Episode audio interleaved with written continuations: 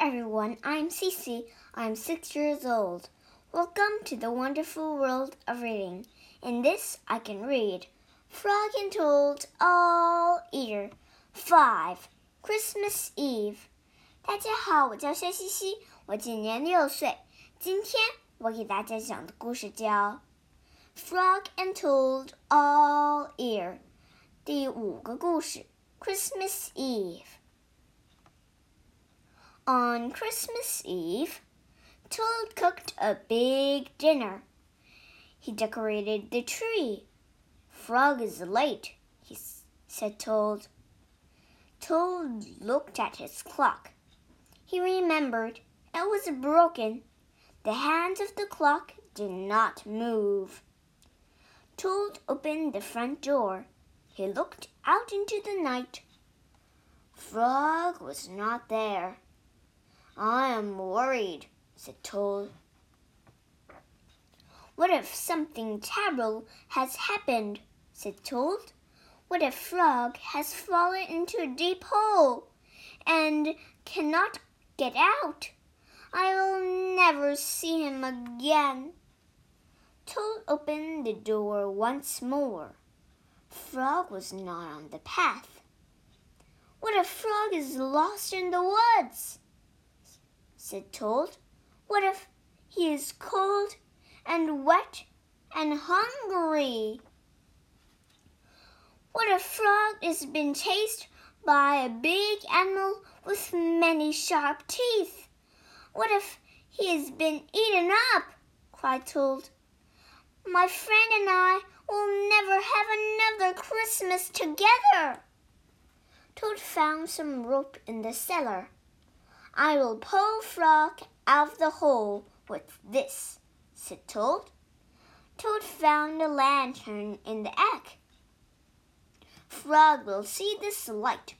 I will show him the way out of the woods, said Toad.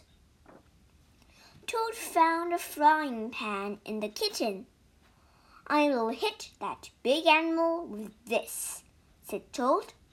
All of his teeth will fall out. Frog, do not worry, cried Toad. I'm coming to help you. Toad ran out of his house. There was Frog. Hello, Toad, he said.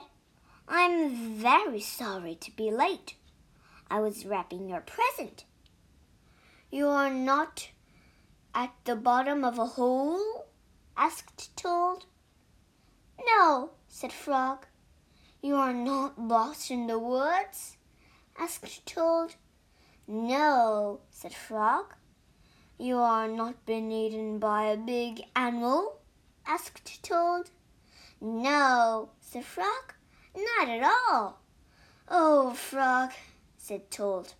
I'm so glad to be spending Christmas with you. Toad opened his present from Frog. It was a beautiful new clock. The two friends sat by the fire.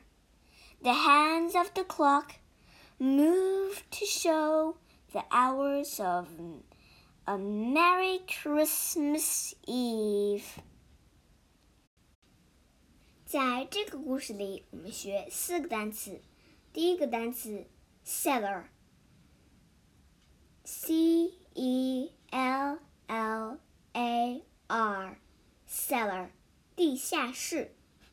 第二个单词 lantern L A N T E R N lantern 灯笼。第三个单词 attic A T T I C attic 阁楼。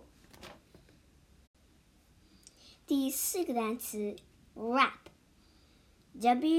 R A P，wrap，包包起来。